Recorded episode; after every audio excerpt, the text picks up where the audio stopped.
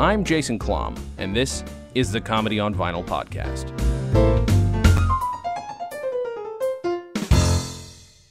Now, now you'll have no problem sticking it up. Brilliant. That, that's exactly what I was hoping for. Thank you so, so much. I'm gonna do. I'm gonna do a big. Uh, I'm gonna clap so you can hear it. There. Perfect. There. there there's your. Uh, whatever they call it in film. That, with the, yeah, uh, a, cla- a clap slate. Yeah. Yeah. A slate. A slate. Yeah, I think so. It's been so long since I've been on a film set. Let me see here. What year did this album come out? Before I act like an idiot and say the wrong. 1985, I think. There we are. You are not mistaken. Uh, okay. And we normally do 45 minutes to an hour. Is that Yeah. okay? Yeah. That's great. I I saw some of the episodes are over an hour. I've I've got the time. Uh huh. Good. If it's Billy West, it's a three-hour podcast, and then another two hours at my place talking to me. Well, that's pretty Th- yeah, it was fun. I mean, for him, like he's he's my hero, so you know that was okay. I let him ramble. It was nice. uh, okay. I'm. Re- do you have any questions for me before we start? Um. Mm, no. All right. Sorry. I've just got a. Uh, I got a cucumber uh, stuck in my straw. Uh huh. But now I'm wondering if maybe this is zucchini I put in my drink. I think it's a cucumber. As long as it's refreshing, that's all that really matters. I think. right. I think. Uh, okay. the year is 1985. The album is Mahvelous. The artist Billy Crystal, and my guest is Dave Shumka. Thank you for doing the show. My pleasure.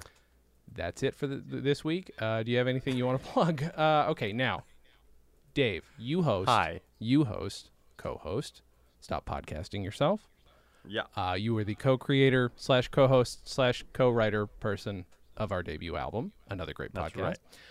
Um, I've never, so I've, you know, I, I'm a fan of Stop Podcasting Yourself, and I realized I don't know that I've ever heard you speak aloud about comedy albums. So I'm not sure why you picked Billy Crystal. That surprises me. Is it weird that that surprises me?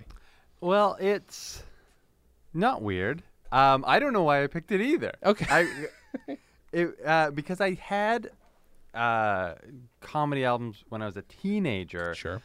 uh, on CD, but I, I thought for comedy on vinyl, I would think back to what we had on vinyl. Mm-hmm. Um, I was born in 1980, so I never, I never bought anything on vinyl. Sure. To this day, I've never bought anything on vinyl. Uh, but like I, as a teenager, I had in the 90s. What did, what were the comedy things? I mean, Jerky Uh, Boys. no, not Jerky Boys, but like um, Adam Sandler. uh, uh, Adam Sandler for sure. Okay. Den- Denis Leary, okay, sure. uh, Corky and the Juice Pigs, Uh huh. Uh huh. Canadian comedy band. Yeah.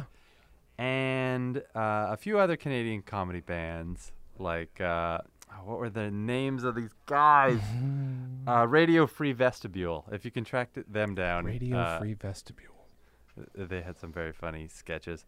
Um, and then not too much stand up, but the like when I was thinking back to what we had on vinyl, we had a few Weird Al's Mm-hmm. and we had a bunch of Bill Cosby and we had this my brother must have got this. This my brother's 8 years older than I am. So this would have been like when he was 13. I assume he got this from the Columbia House uh, uh, seven albums for a dollar or for a penny. Mm-hmm. Uh, but he, we had this Billy Crystal album, and I I listened to it a bunch. Uh, but I don't remember like I when I re-listened to it just the other day, uh, I was shocked at how much I remembered it, and but there's so little. There's so many references that would have made no sense to me Of course, yeah. even when I was listening uh, when I was 12 or 13 just because like Menudo he makes a reference to Menudo Uh-huh. and it, by 1993 that wasn't a thing No. anyone knew No. And I don't think we would have until Ricky Martin hit the scene. I mean, that's, ex- exactly I'm, I'm assuming. I mean, Fernando Lamas alone, uh, for a, a child. I mean, he died in '82, so there's little to no chance we would know who that guy was. It was just a cute voice. It was a voice that we we uh, I guess attached to. I'm told I did that impression when I was three. I was a real adorable child. Uh, um, it's fucking upsetting. Uh, it, it just that that's the stuff that I latched onto as a kid. Um, so what's the stuff that you r- were shocked that you remembered? Um, uh, oh, all of it. Like Mm-hmm. I, I when I was listening back, I couldn't. Um, I I I don't remember how much was um stand up. Like it, it's weird. I don't. I don't. I, I think of Billy Crystal as a movie star, Sure. Uh, but I don't know. Like, and I, I guess from he did a what what one season on Saturday Night Live, Something like that. Uh huh. a- and but that was when I was tiny. Mm-hmm. uh, so I know the highlights from that season, and uh, but I I guess I just sort of always assumed he was a stand-up, but the, he yeah, there's like I don't know half an hour of stand-up on this album, and or maybe it's from like Comic Relief, like Okay, it yeah. was hi- him and Whoopi. Robin Will- Whoopi Gol- Goldberg and Robin Williams, who I guess of the three of them, Robin Williams is the most well known as a stand up. I don't even know if Whoopi Goldberg would you call her a stand up. Not. Re- she did do. She has a comedy album, which uh, is really. Ju- it's actually just a Broadway show. It's it's the the audio to her Broadway show, which I feel like has elements of stand up, but I, I don't know beyond that what she did. Everybody's gonna hate me for saying I don't know, but uh, yeah, I don't know. Um anyway, she uh uh yeah, I I I guess like I I knew Billy Crystal as the guy from City Slickers and the guy who hosted the Oscars. Mm-hmm. And so, for the, based on that, I don't know why I was drawn to this comedy album. This is something your parents bought and brought into the house, or your brother? Uh, my my brother. your brother's. Spec- think. okay, okay. Did your parents have any comedy in the house, in terms Mm. of albums? I think the bo- the Bill Cosby must have been my dad. Okay, okay. Uh, but your brother brought in the slightly the the newer stuff, the stuff that was there a temptation because he was your older brother to enjoy it as much as he did. Um, I don't know if I ever witnessed him enjoying this. I just Hmm. we just had a record collection, and there was so much classical I was never going to listen to, so many show tunes I would never listen to, uh, and then like you know a handful of pop records and and a handful of comedy.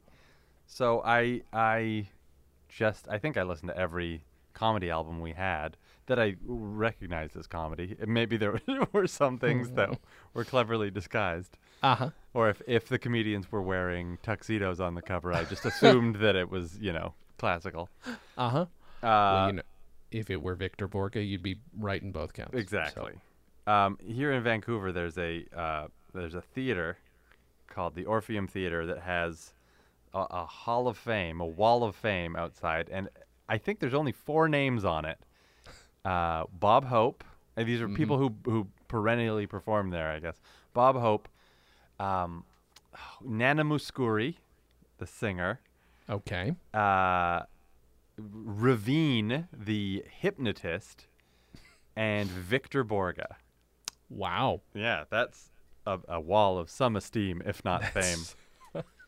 Are there just the names or faces? What's is there a mural? Uh, I think it's just a star and a name. Yeah, Okay. Okay. But four. You've got your four. All right. the big four of. Sure. I guess I don't know if Vancouver was a popular stop for the most of the last century, but Yeah, no, I, I, I understand. I, I've only heard of a handful of comedy albums myself that were recorded in Canada, and w- uh, usually it's border towns. Usually, oh, well, is can- Canada is all border towns. sure, but specifically, I guess like Windsor being the Oh, one that's sure. just so so most accessible to What the are the- comedy what- of Detroit. What comedies coming to mind? Oh, is it? Well, yeah. What what albums are coming to mind? As There, the one album that pops into my head, and I know that there are other. I don't know if there are any other Windsor ones, but this one stood out just because uh, it's from it's a, a guy from Detroit who was a kids star, uh, like on kids TV, and then did an album that was one half uh, your typical like really bad, hacky, racist, misogynist, homophobic stuff, and then the other side was him singing quite beautifully. Uh, so it's, it's half his comedy act, and the other half was, um, yeah, really good singing. Hmm. I, it might have been good singing by comparison to the really awful shit he was saying on the other side of the album. Oh right. Mm-hmm. Um, there, I'm sure there are uh, tons and tons of Canadian comedy albums. I, I just, you know, I can't think of them right now. I, I mean, uh, the Bob and Doug McKenzie album comes to mind. Of course, yeah. and then, Arguably one of the greatest comedy albums of all time, actually. and then, I think. um, I don't know where. Uh, I'm like Tommy Chong is from here, Yeah. so I don't know where that was that stuff was recorded. But all here, I think. Uh, I can tell you there. I do have an old Rich Little album that was kind of his answer to the First Family, which was our comedy album about the president. Um, but I got zero of those references. It was just, it was. I felt so stupid listening to it. I just couldn't. I listened to it all, but I didn't get an ounce of it because it was all Canadian politics from the '60s. oh right. Oh, what was our first family? Was that v- uh, Vaughn Meader? Is that his name? Yes, yep, yep. Vaughn Meader did did First Family, and then uh, and then uh, lost his career. Rich Little got to continue because nobody killed a prime minister. Thank goodness. So good for him. Yeah. Uh, yeah. Uh, does, does Billy? Okay, so I mean, I again we've established when you listened to it and and what it was for you at the time. Does Billy Crystal hold any? Do you have any nostalgia for Billy Crystal still? No, it was just it was like it was back when there were you know basic cable and y- you know you had a, a few channels and so like a famous funny guy there were there weren't that many of them. There there uh, like you know in my generation f- for you know that span of 3 years if you hosted the Oscars between 1990 and 93 you are the fu- like one of the funniest people in the world Mm-hmm.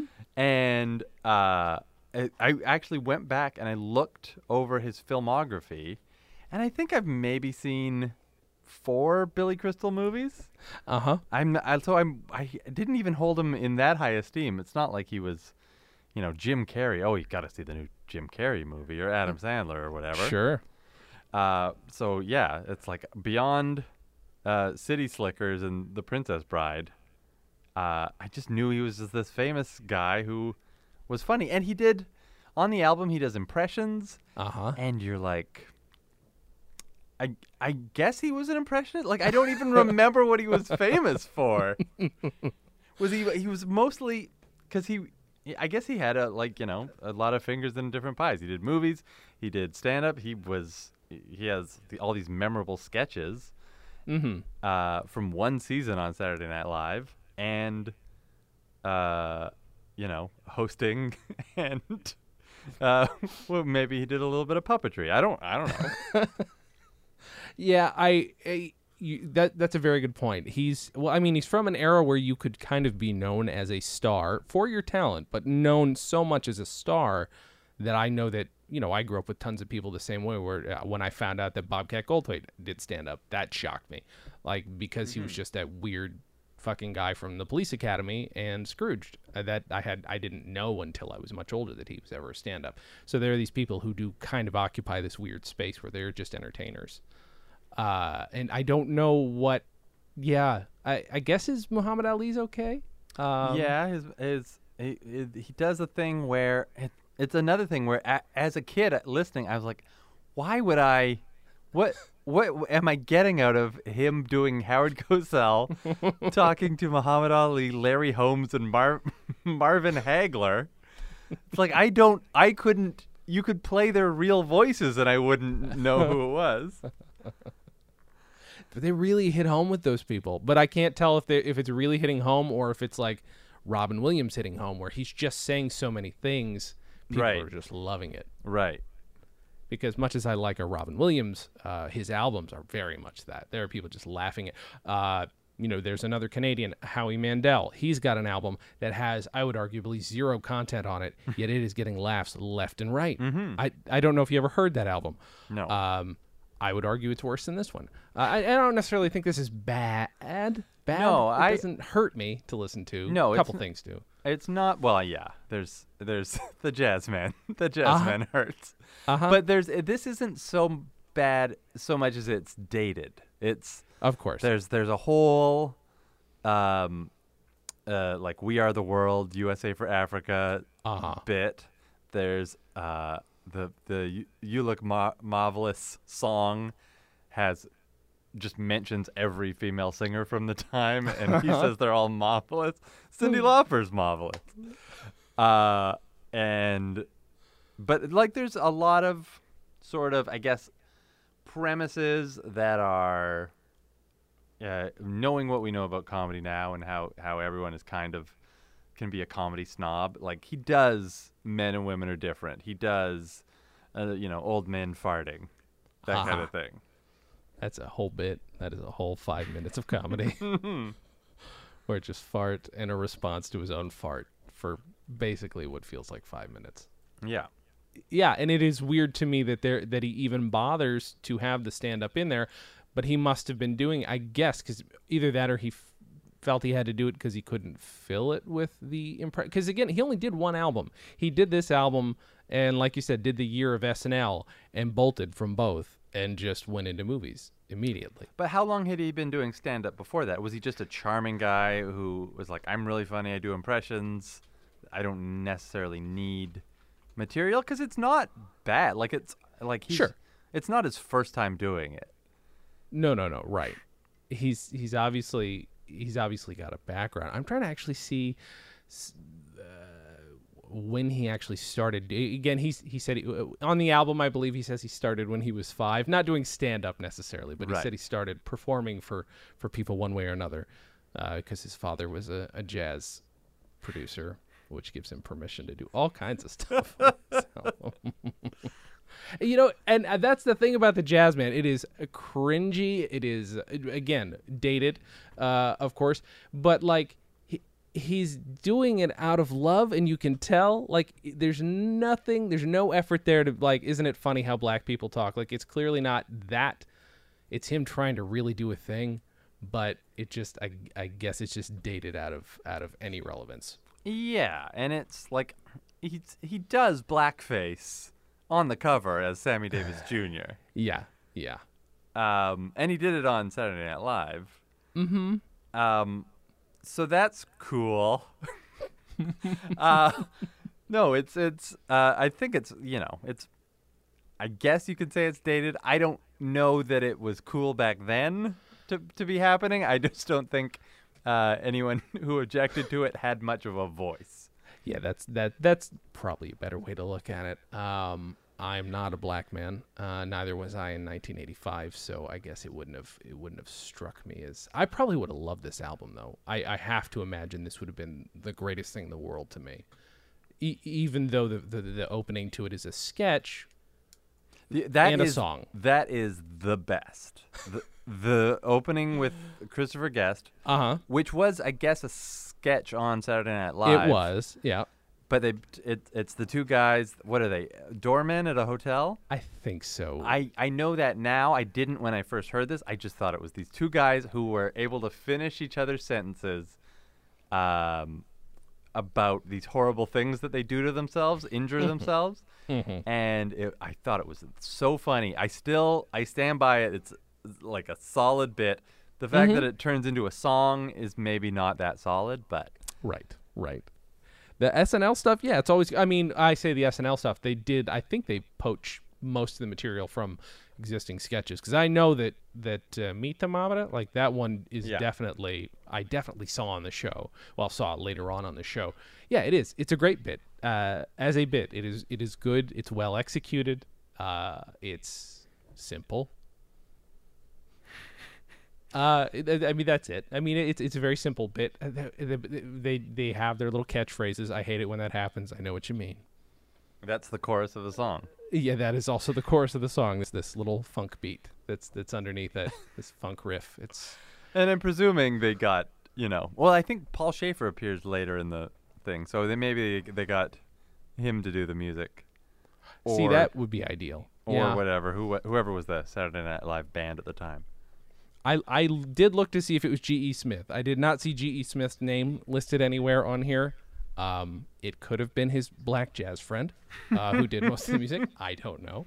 Um, and uh, yeah, and then uh, from that he goes right into just stand up, getting a little kid to do the Fernando Lamas impression. Well, I didn't even know that this was a real guy, this Fernando Lamas. Aha. Uh, I just know it as the "You Look Marvelous" guy, Right. Yeah, I don't. I couldn't have known who that was as a kid either. and to this, like, I I've never seen footage of the real guy. It's Lorenzo Lamas's dad, I'm pres- Mhm, presuming. It is. It is. Yeah. and uh, I don't know if he actually said that, if he said "You look marvelous," or if it was just uh, uh, his essence. Right. Um, Right. But the, yeah, his fir- the first stand-up bit he gets, there's there's people in the audience yelling out, "You look marvelous." And he gets a kid to come up and say it, so no one ever has to say it again. And then he does like five minutes talking about it's so crazy. This people yell it to me on street corners. Yeah, I uh he talks about his how how hard his nipples are in this bit too. I just thought I would write. That was just something that stood out listening to Billy Crystal say that his nipples were hard. Uh it's yeah, he there's there is this element of a certain period of stand up. Same with like Eddie Murphy, who a lot of his act was talking about how people would talk to him about his bits on this on this on the street. Which is uh, when I when I say his bits, I do mean his comedy bits. Uh, I realize how that could have been misinterpreted oh sure. um he yeah I mean, that, that's that's i i don't understand how that ever works maybe it's a maybe it's just pure charm where somebody can talk about how famous they are and people just react and laugh. I think I think so. I think the, I like anytime you've gone to a show and like someone famous is there, the cra- they've won the crowd over just by being famous. yeah Like it really it buys you a, a, a lot of goodwill. Um, and he like I'm not, uh, uh, uh, it's a like a unique bit. No one else can talk about how this impression has, worked well for them. I guess, Right. like you know, being famous is you know no like it's not just any other you have you seen this commercial or any other sort of universal bit like i'm famous i can talk about being famous and people will listen i guess i don't know yeah. No i i can't quite figure it out because I, I i feel like that's something i would resist but i i'm charmed by him. I'm charmed by eddie murphy. I'm even i'm almost charmed but not quite when he does his chinese man accent. That's that's the first one. That's like the first sign that things might go a little south. Uh it could be worse i guess. Is that, that, that that's i guess that's the best you can say about it yeah i mean i guess like his this whole thing is like he's pretty clean throughout his racist bit Uh, boy, yeah, and he gets he gets under the impressions pretty quickly. Um, uh, yeah, I, and I, I don't think any of those impressions would have made any sense to me as a kid, except for maybe no, no, none of them. Edward G. Robinson just as a thing, but you don't know you know him as a cartoon voice more than you might know him as an actual person. yeah is that well he does does he go through like uh the 10 commandments Yes. And so it's yeah, I like I obviously as a 10 11 year old I had never seen that movie. Mhm. I still haven't seen all of it. Um although my wife her family they I guess it's on every year at Easter. Okay, And yeah. m- my wife and her her family they have a drinking game. Whenever someone says bondage, you drink. That's fantastic. Um, and so uh, yeah, so he does Edward G. Robinson, but even then, like, it's it's the kind of thing where if, even if you, he's funny enough that even as a kid, if you don't know who Edward G. Robinson is, like you know he's talking about a guy, Mm-hmm. and this is a guy that the audience is familiar with. So let's all go on with it. Yeah. Like, I- I guess the audience all had to be over thirty as well. Yeah, that's probably true. Yeah, that makes I you know, I'm just realizing I don't know how old he was at this point because I can never quite figure out Billy Crystal's age. So 19 Okay, so he's about he's a he's fuck, he's my age. So he's 37 at, at, this point.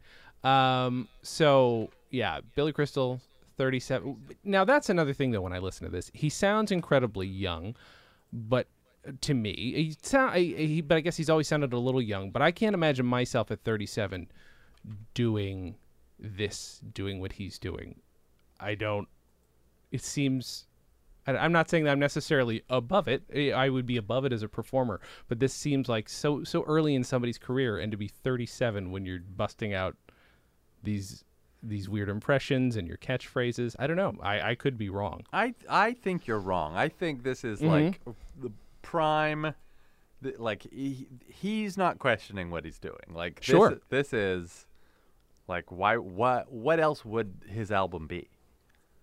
Yeah.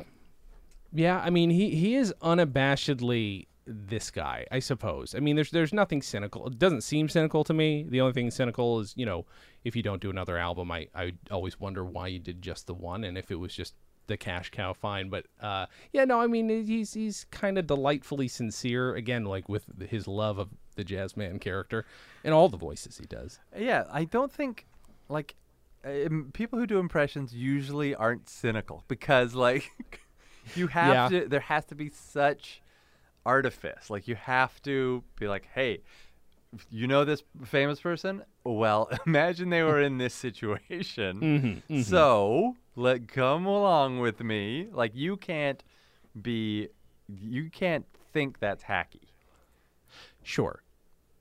Uh, I guess it just strikes me that at 37, unless it's it's more the age of maybe it's just because it's 1985 that just doesn't come across as hacky. Maybe I should disregard his age at the time.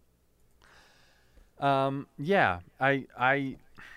I think you're. you're, You know. You're 37. You do. You. But it's your first album, and you, maybe you're not. Maybe you don't have. You know, tons of material to draw from.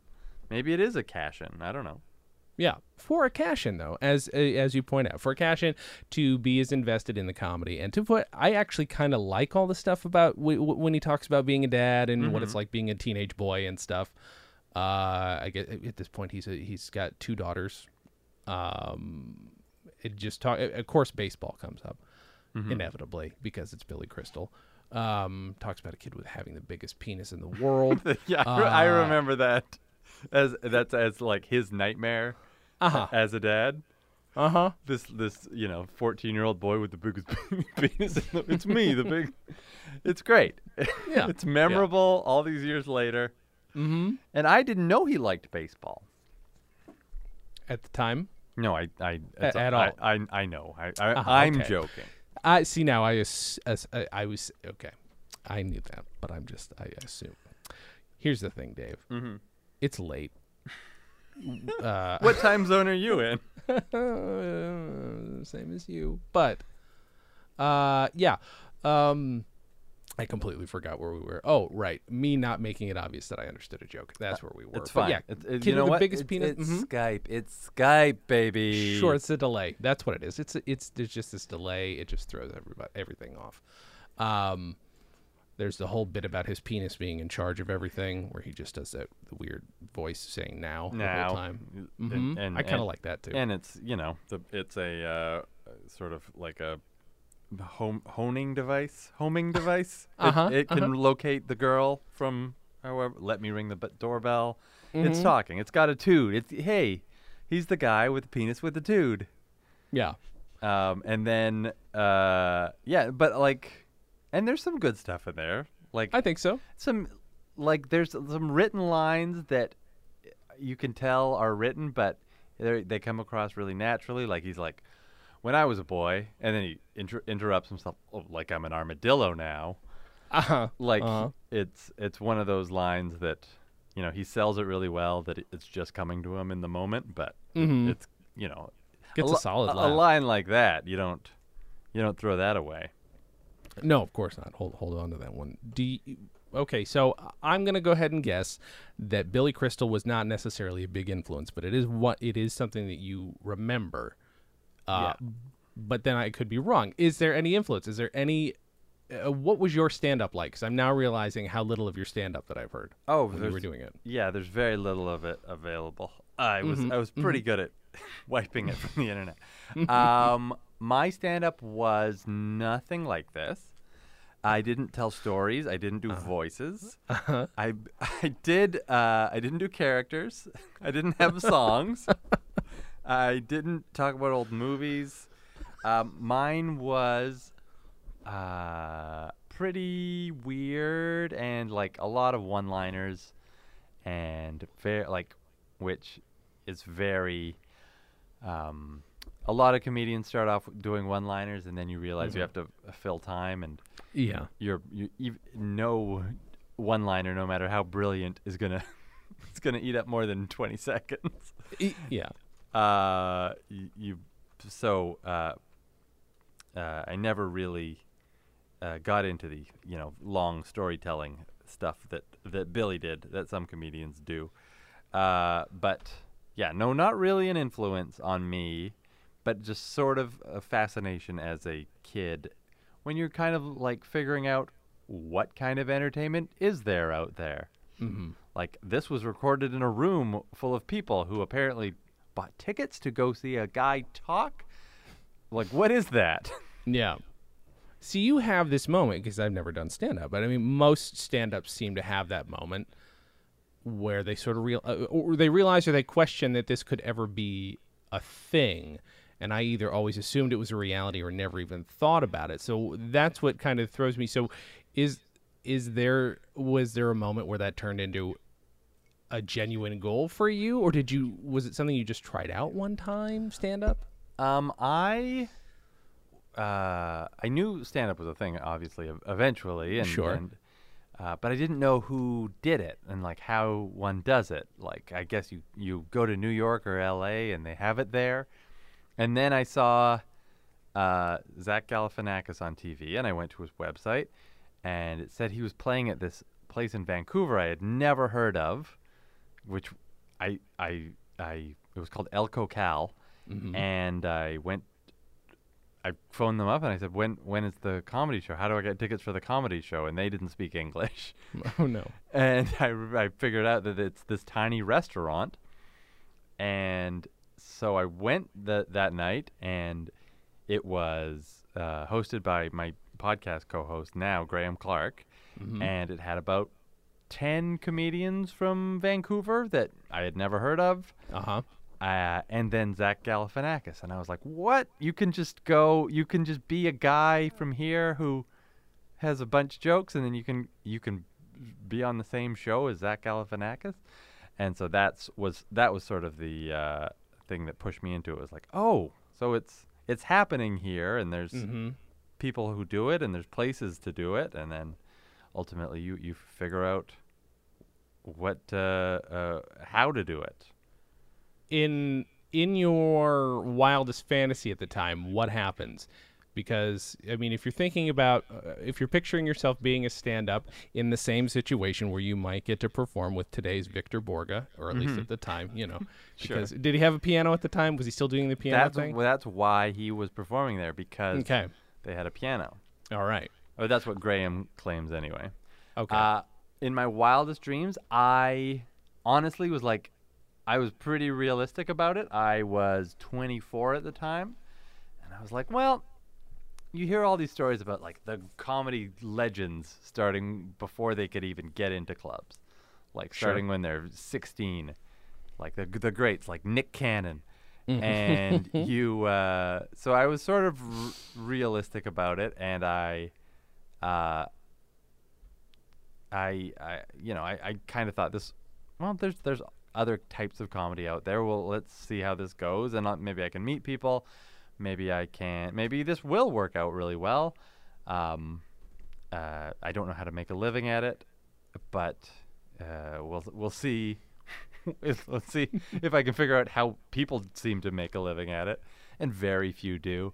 Uh, but yeah, so that was it. Was I was pretty realistic about it at the time. It was just kind of for fun, and um, you know, ultimately, the the th- the the way a lot of people do make a living at it is uh, doing stand up, and the places that pay you to do stand up is are comedy clubs, and I was never fond of comedy clubs, and they were never fond of me.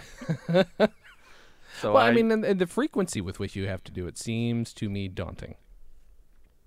uh, you, you mean doing stand up? doing stand up period yeah having to do it every day or whatever however frequently you're supposed to do it that's how little i really understand the reality of it Yeah, I mean, you, uh, uh, it, but it's you know, it like people treat it like a job because they want it to be their job, so they do it every day.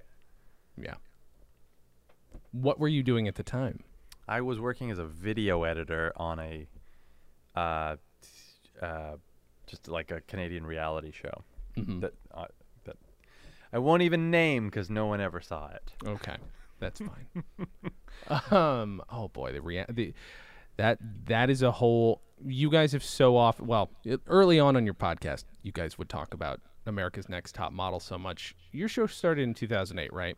Yes, 2008. We invented r- podcasting. You invented podcasting. I keep forgetting.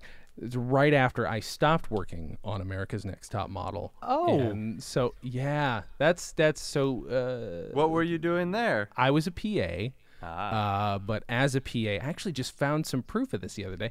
Uh, I don't know how I have proof of this, uh, but uh, just the one time I got to meet Tyra uh, was uh, I had to.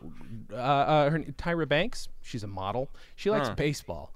Uh, and I had to drive two hours around LA to get her a specific type of popcorn, only to get it back and find out uh, Tyra didn't particularly care what brand of popcorn I got her. Some idiot on the production had actually just assumed that if that didn't happen, everyone would die. Right. Um, that's the kind of thing that happens. So, boy, I want to know more about your reality show, but that's fine. That's oh, fine. I mean, I'll I'll tell you, it it was, I think the one I was working on at the time was just about like it was, it was funded by the government. It was about mm-hmm. Canadian small businesses. It was Okay. literally on a channel no one got. like it was it was just a completely subsidized government thing that made me miserable. You know, this is something that I actually tr- never comes up organically when I have a Canadian guest, but Canadian content is something that we'll never be able to relate to here. The, this, this, I, I think there's the assumption that everything we do is just utterly American. So why, why bother? We have a supposedly rich culture. Uh, what was the Canadian content type stuff growing up watching TV or listening to radio or whatever as a kid in terms of comedy? I mean, the, the legend, of course, is Bob and Doug McKenzie being created as a just a satirical hit at that idea and just making the you know the giant the these huge Canadian stereotypes that end up actually taking off, ironically enough. So I'm just curious, like, what was your experience? Did you Um, know about it? Did you get Yeah, it? Well, there's this. The law in Canada, for people who don't know, is uh, when it's mostly. I mean, there's different things for TV and and uh, uh, like funding things, but Mhm. for a radio music broadcast, 35% of the music played in an hour must be Canadian. okay. And the way you qualify it is, as Canadian is um, the music written by a Canadian, the uh, lyrics written by a Canadian, the artist born in Canada, and the music recorded in Canada. And I think it has to satisfy two or three of those. Wow. So you you hear songs on the radio, and you know when you're growing up, you can't really pick out what is Canadian and what isn't. And then Sure. the, the older you get, you kind of catch on. And then, uh, like the the weird thing is that law sort of only came into existence in the 70s. Uh huh. So if you're listening to classic rock radio that's playing music from the 60s, there they, there's v- like a lot less Canadian artists to draw Oh, from, yeah, huh. but they they still have to adhere to those laws. So you'll hear Neil Young and the Guess Who over and over and over and Wow. On these stations. Um, uh, but uh, in terms of Canadian comedy, like the, uh, th- I mean, the Kids in the Hall obviously Sure. were great. Um, and then on the radio, the like audio comedy, there were, there was really that I remember. There was the CBC, which everything they make is Canadian, so it's 100% Canadian. Mm-hmm. And they had the two shows I remember were the Royal Canadian Air Farce, which is uh, which was a pretty good radio show. Uh-huh. Like they had some funny sketches. It was on every week. It eventually became this television show that was the worst. Like every horrible Canadian stereotype Oh no.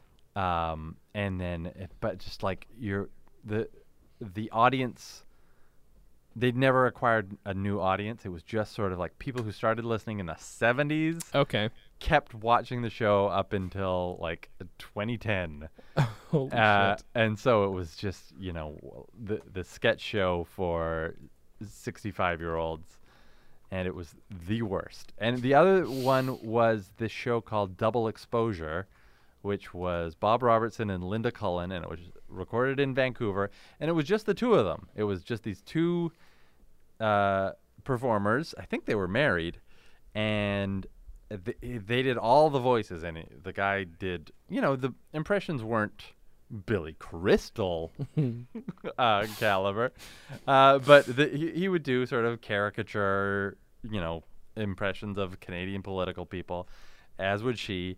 And that show, I really like. It was on Saturday afternoons. I would listen to it, you know, driving to soccer games with my dad, and it was so like I couldn't, I, I could not pick out a single memorable sketch from it, but I loved it Yeah. because it was all it was all kind of topical. So it was like, I mean, I I don't even remember what the political topics were in 1988, but But sharing it with your, I mean, those are always the, the those come up a lot. The thing you share with your parents that they laugh at that you assume has to be funny. oh yeah, and sitting in the back seat of the car and seeing my dad's shoulders go up and down Mm-hmm. is a very uh, fond memory. I, you know, I what I'm always fascinated by is what actually makes it over the border to us because we, I think, not just fortunate, we wouldn't ha- American American cinema of the 70s and 80s would be nothing without I think a few Canadian faces that just filled out the whole thing. I mean, they're, they're you know, uh, I mean, the probably the greatest or at least most well-regarded movie of the 80s for a certain breed of nostalgics like myself is Back to the Future, and you know there there are just these few like super super iconic, seemingly you know just over American uh, films and, and and things that are just just dotted with really great Canadian talent. I mean, fuck. I mean, my, uh, the '90s were Mike Myers and Jim Carrey's to do with what they wanted, uh, and then there's other stuff that crosses. Like, I know that if you speak to an English comedian of, of any note, if you if you try to relate to them and say, and I've never done this, but I've seen it done, and say, hey, uh, what about Are You Being Served? There's just there you'll get this blank look. Um, I want to know what the Canadian embarrassments are, and I want to start with the one that I can assume is, and that's red green. That is the one we definitely got. Um, Red Green is yeah, that was one I definitely never saw a whole episode of. Uh huh. It was something that, for I guess he's like a, uh, he w- lives in a lodge, and he w- he uh, his he wears he's he's like a fix it guy and fixes everything with duct tape. With duct tape. This is what I gather. mm-hmm. Um, uh, oh, there were like, there is, uh, there's some really, I mean, we were talking about CanCon music before, and like, there's so Mhm. many bad Canadian versions of American music.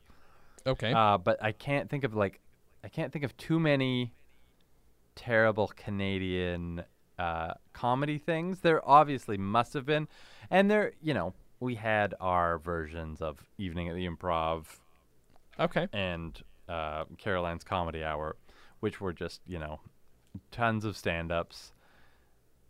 Uh, Are there names that came out of those that you still are aware of? I'm curious, like if you saw any of those people and you now know them.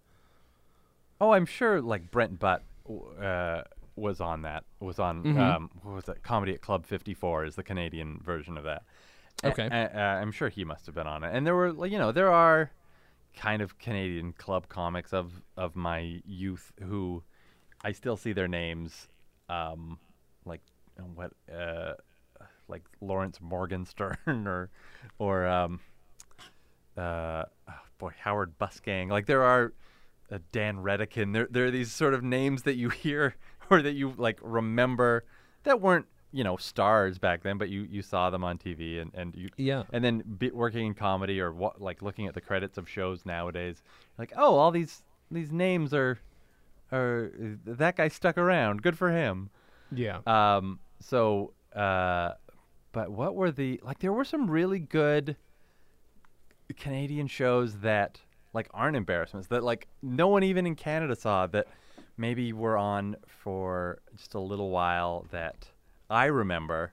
Like there was i mean people uh, canadians will remember this show called four on the floor which was a, a sketch comedy show with the frantics.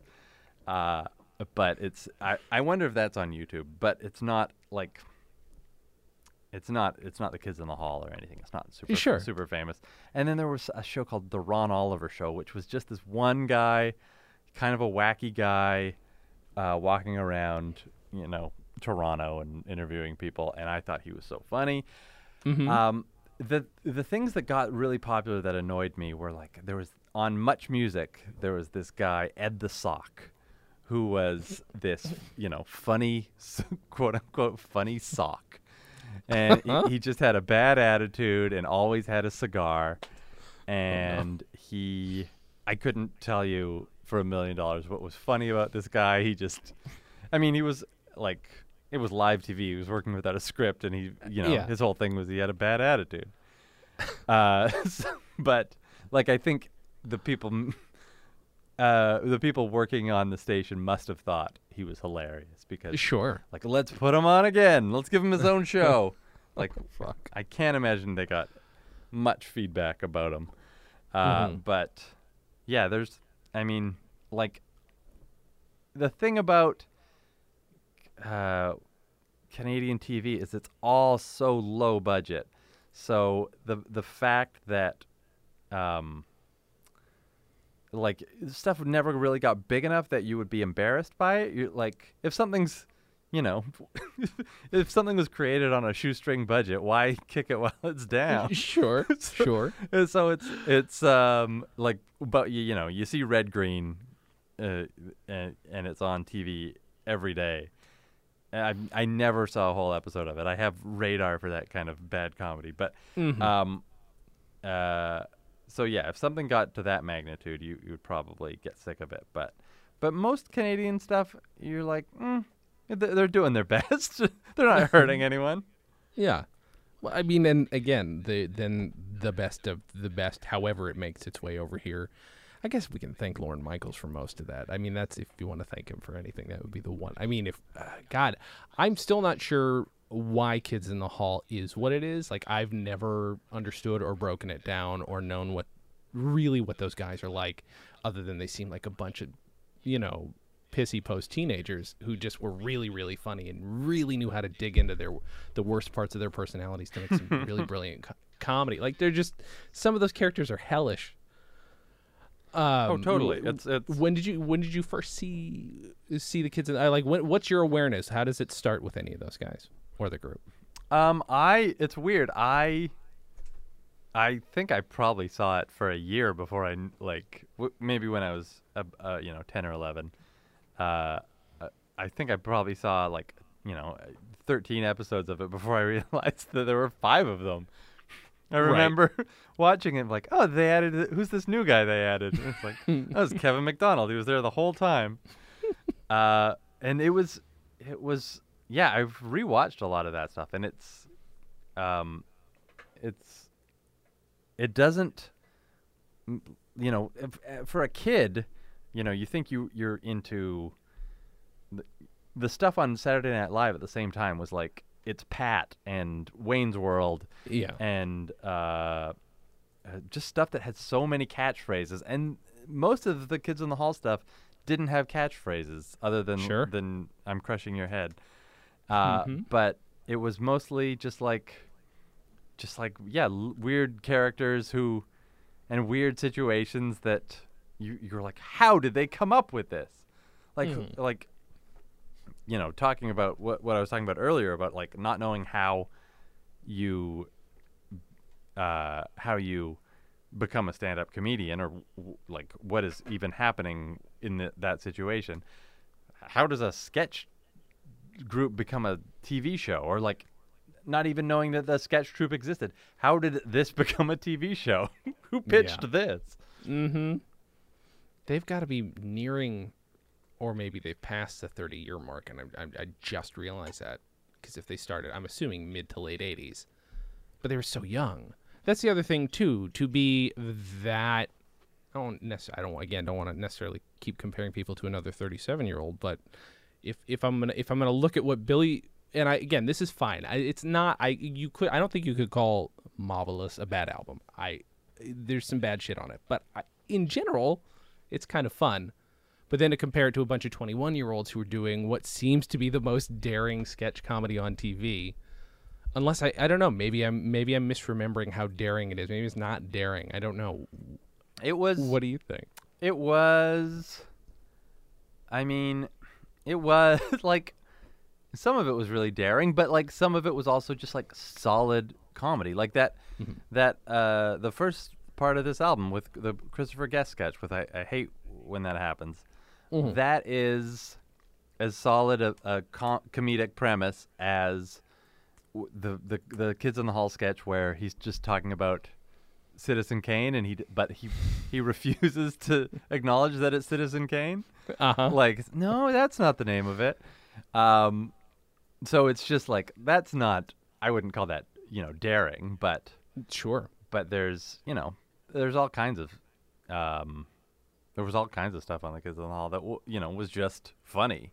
No, w- wasn't necessarily shocking or Mhm. or um, you know the the most groundbreaking stuff. It was just so solid.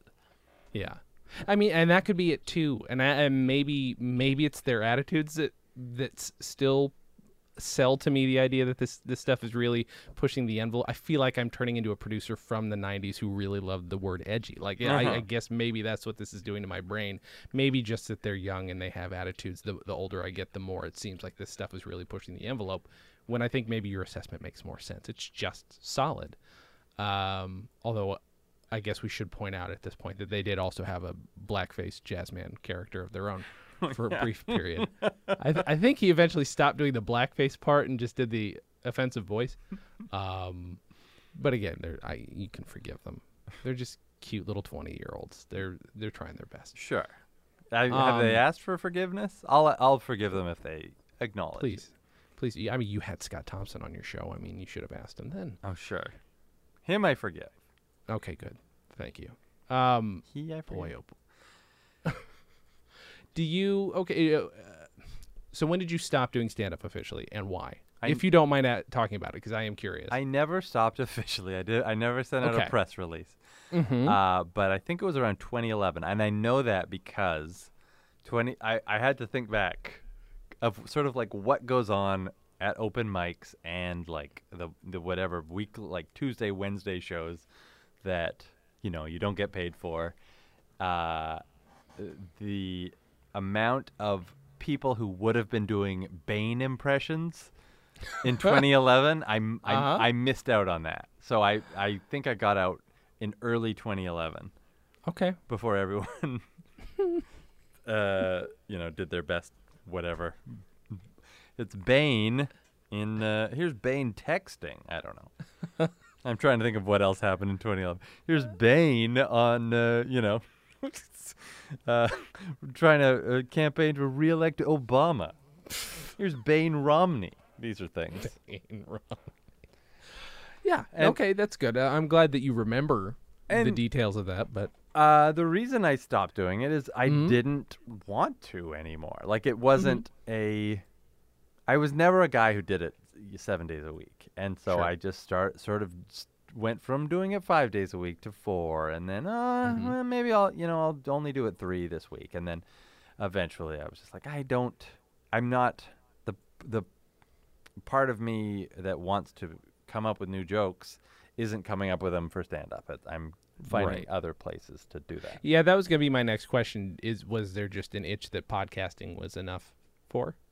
Um, yeah, and I was I was working at the Canadian Broadcasting Corporation at the time, and I was uh, writing uh, uh, sort of comedy music stuff, like Uh-huh. like you know comedy blogs about music, uh, and so there was it was enough that I just it sort of I let it go by the wayside. It wasn't comedy like stand up never really uh, paid anything for me, so it's just Mhm. kind of a uh, a, uh, uh, a you know when it it's not like I stopped doing it and then I went hungry, so I I, I didn't even really notice as I stopped doing it.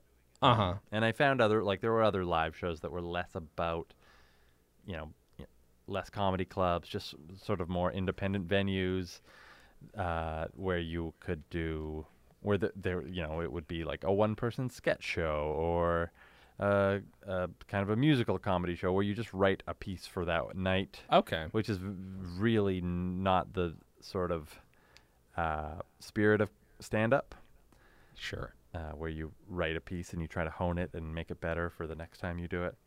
Uh, so I just, it just, yeah, I, I stopped wanting to do it Yeah. pretty much. Was the comedy uh, that you listened to probably mostly watched overwhelmingly one type or another? Like, did you gravitate more towards stand up, or was that not? You just decided that was the way you could express your love of comedy. Um. Yeah. Well, no. It, it really is that sort of you know, it's, it's uh, typical stand-up story of you know you're a misfit, so why would you work with anyone else? You got you just Mhm. it's you in the microphone. Um. Although that I don't know if it was mm, being a misfit so much as being very shy and like I don't want to find a group of you know I don't want to put on a sketch show with a bunch of people because I'm worried that they're all much funnier than I am. Mhm. Uh, so it was that kind of like I don't want to embarrass myself in, in front of people I'm trying to uh, impress. I'd rather embarrass myself by myself in front of strangers. um, so yeah, it was like I mean I've always loved sketch. I've never been in a sketch troupe. I don't think I ever will.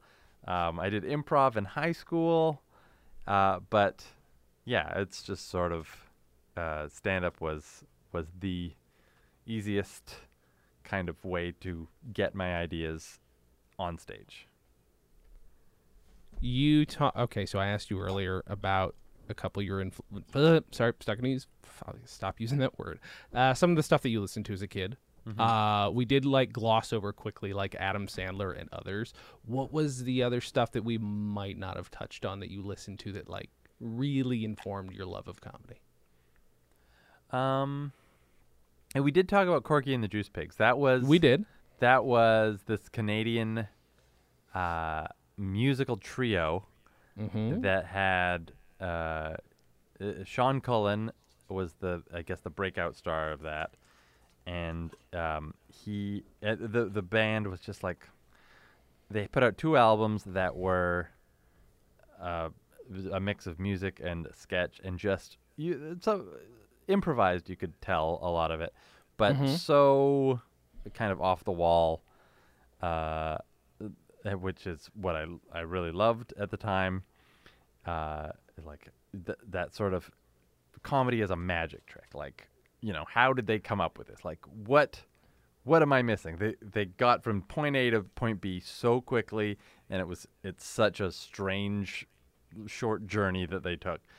Uh, uh, so that was a big one, and it was sort of like it felt cool in high school to be like, yeah, I'm into this uh, thing you've you'll never hear about. um, you're into a new band that I, that that's really cool. Well, uh, I'm into this weird comedy trio that uh, actually I think the Barenaked Ladies' first tour was opening for Corky and the Juice Pigs. Really? I think that's the the thing I heard. That's so strange. I, I mean, I know enough because of Doctor Demento having a, a few album releases with that. Like, I know the Pandas Must Pandas Must Die. trying to think. I know there are a few. I mean, I've never not liked anything they've done that I've heard, but I've never heard one of their full albums. I don't think I realized that they were music and separately sketch. Well, and they did well. The sketches were you know thirty seconds long. Uh, Okay. but they would do like they. It was the same thing as the sort of like Billy Crystal doing jokes about Idi Amin. Like I don't know who that is. mm-hmm. but uh, uh, like they did a five minute song based on the style of uh, Suzanne Vega, who Wow. I could not like. Now I've maybe heard three songs by her, Sure. but then I had heard zero songs by her. But it was the it is m- like the most hilarious. Uh, it's it's I, I think it's improvised. It's like a stream of consciousness, l- lyrical doesn't rhyme Uh huh. thing uh, uh, on their first album, and it is uh, I, I like talking about it now. I haven't heard it in years. I'd love to go listen to it right now. Listening to Sean Cullen improvise music is one of my favorite. I mean, he I, he doesn't do a ton of other people's podcasts, but the few times I have heard, has he done your show? No, No, I didn't think so. It's he seems like he'd be too loud for your show. there is there's a rhythm to our show. Uh huh. That's all I'll say. Okay. Mm-hmm. That's understandable. Uh, boy, uh, Corky and the Juice Pigs. Are there other? I mean, I don't know if, if you want to pimp any other Canadian acts, but you can. Anybody else? Is there anything that's super a, a deep cut in terms of comedy that people should listen And to? I uh, well, I mentioned it earlier as radio Mhm. radio free vestibule. It was another. I think it was You another did. three guys, and it was. I think they later changed their name to the Vestibules. Th- okay, that was my going to be my next question. They had one song about that was like the grunge song. That, Okay. That maybe even got like they made a video and it got played on TV. Um, about you know just how you know grunge songs. Some parts are quiet, some parts are loud, but their sketches were so great. And just as the audio sketches, one was, um, it was like it was Laurence Olivier for Diet Coke, and he had Laurence Olivier had died years earlier, and so they had it. They hadn't really done this, but it was as though they had clipped individual words from Laurence Olivier's movies into an ad for Diet Coke. That's brilliant. And the other one was this uh, Zalgon 26 McGee's. Um, he's this he's this robot from another planet who denies being a robot from another planet, and he ha- he just has a clothing store, and you should come in and try and cl- try on clothes. And if you go into the changing rooms, they won't heat up and cook you. Oh, that's, the album I should have chosen. Not, Uh, not this dumb Billy Crystal thing. Well, you're you're welcome back, regardless of how awkward I've been this episode. Uh, uh, they It's- also did Bulbous Bouffant. I feel like I should point out. Sure. that's, that's that would be the one that if you're an American, you might have heard. Oh. I'm assuming, by the way, that that every other American has my same exact experience in terms of comedy. Um, but that's the only one that I knew, and I was very proud of that. I really want to hear. Wait, so do you know how many albums they had? Because now I have to hear that. I only had the one. You only had the one. Okay. Um, I will look it up later. Um, so, Dave, Yeah. if you're gonna if you're gonna tell people why to listen to this Billy Crystal album, let's say they don't know that he ever did stand up. Let's say they've never heard of him somehow. Mm-hmm. What's a good reason to listen to this album? Um, well, you get "You Look Marvelous." You get the song. You get him talking about "You Look Marvelous." You get hi- the song version of "You Look Marvelous." You get him doing that impression as the final track for these new inventions called answering machines. You can have him being the outgoing message on your answering answering machine. Uh, there's this the, but we didn't talk about the Buddy Young Jr. bit Oh, right. which is the his character from Mr. Saturday Night, years before that movie was made. I guess it was a real passion project, but it's a he's a you know a bad comedian. Um, but it's I don't know that he's a bad comedian. That is like some of those jokes are the most solid jokes on the album. Uh huh. Um, but the audi- I don't know if the audience has been instructed to groan at this character because he's getting all these. He's telling some like he's talking about opening for Steve and Eydie. Stephen Eady, a mean, like that's good today. um, his, his wife, you you could back in the day you get VHS tapes from anywhere, like the laundromat. My wife got some from the gynecologist. She came home with cystitis and Amadeus. That's solid. What's wrong with you? Um, but yeah, I think this is, I like. uh, Why to listen to this album? I would say it's a time capsule Mm-hmm. of if you want to hear an album from 1985 that makes a lot of references to things from 1981 through 84 then uh, and a little bit of filler uh, yeah no it's it's fine i was happy to revisit it It's fine. It's I mean, it, maybe not the most glowing record, but it, they're not expected to be. I mean, it's. I've had people say, "No, you shouldn't listen to this album." They realize at the end of the episode they didn't. They'd picked. They pick one that made no sense to talk about. It's not like if you found out, oh, Alan Thicke made a comedy album. No, it makes sense for this to, to exist. oh my! I love the idea of that. So so much. Um, okay, so uh, since this um, this is gonna come out, I think pretty soon. Uh, where can people find you? What do you want to promote? If there's anything urgent, let me know. Um, there's nothing urgent. Every week I put out a show called Stop Podcasting Yourself. Mm-hmm. Um, and I do that with Graham Clark here in Canada. Mm-hmm. It my favorite podcast. It's mine too. Yay! Uh, if I w- didn't make it, I would still listen to it. I'm I'm very proud of it. Um, and yeah, that's it. I'm on Twitter at Dave Shumka, and I'm the Mhm. best person at Twitter too. I'm the I have the best podcast and I'm the best guy on Twitter. There, like I don't know if that's good, good promotion, but I'm good. That it's all the truth. you know, you can't. I can't ask for anything less or more or less. I don't remember what the right word is right now. I no, it's apologize. fine. It's okay. It's fine, Jason. You're fine. You're fine. Um, well, I don't have anything to promote. Why would I? Uh, but just listen to my other podcasts, guys. Go to stolendress.com. That's where all my stupid stuff is. Um, this has been a lot of fun for me. yeah, ditto. I'm eating a cucumber now. Are you sure it's a cucumber? Have we established officially if this is a cucumber or a piece of squash? I, I wouldn't have bought a zucchini. Okay. I think I, thi- right. I've gotten too far into this thing to really question it. Okay, that's fine. Um, well, that's it. Thank you guys for listening. Uh, Dave, again, thank you for doing the show. Um, I'm going to repeat myself. Thank you guys for listening. And as always, have a good thing.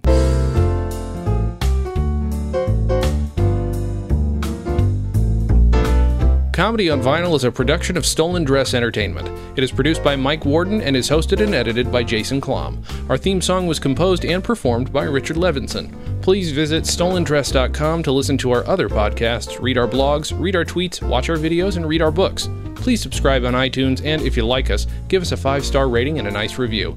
You can find us on facebook.com slash comedy on vinyl, Twitter at comedy on vinyl, and find everything else at comedyonvinyl.com. A major portion of Comedy on Vinyl has been underwritten by Stand Up Records. Please visit standuprecords.com for all your comedy needs and tune into the new Stand Up channel available on the Roku, where you can also find select episodes of this podcast.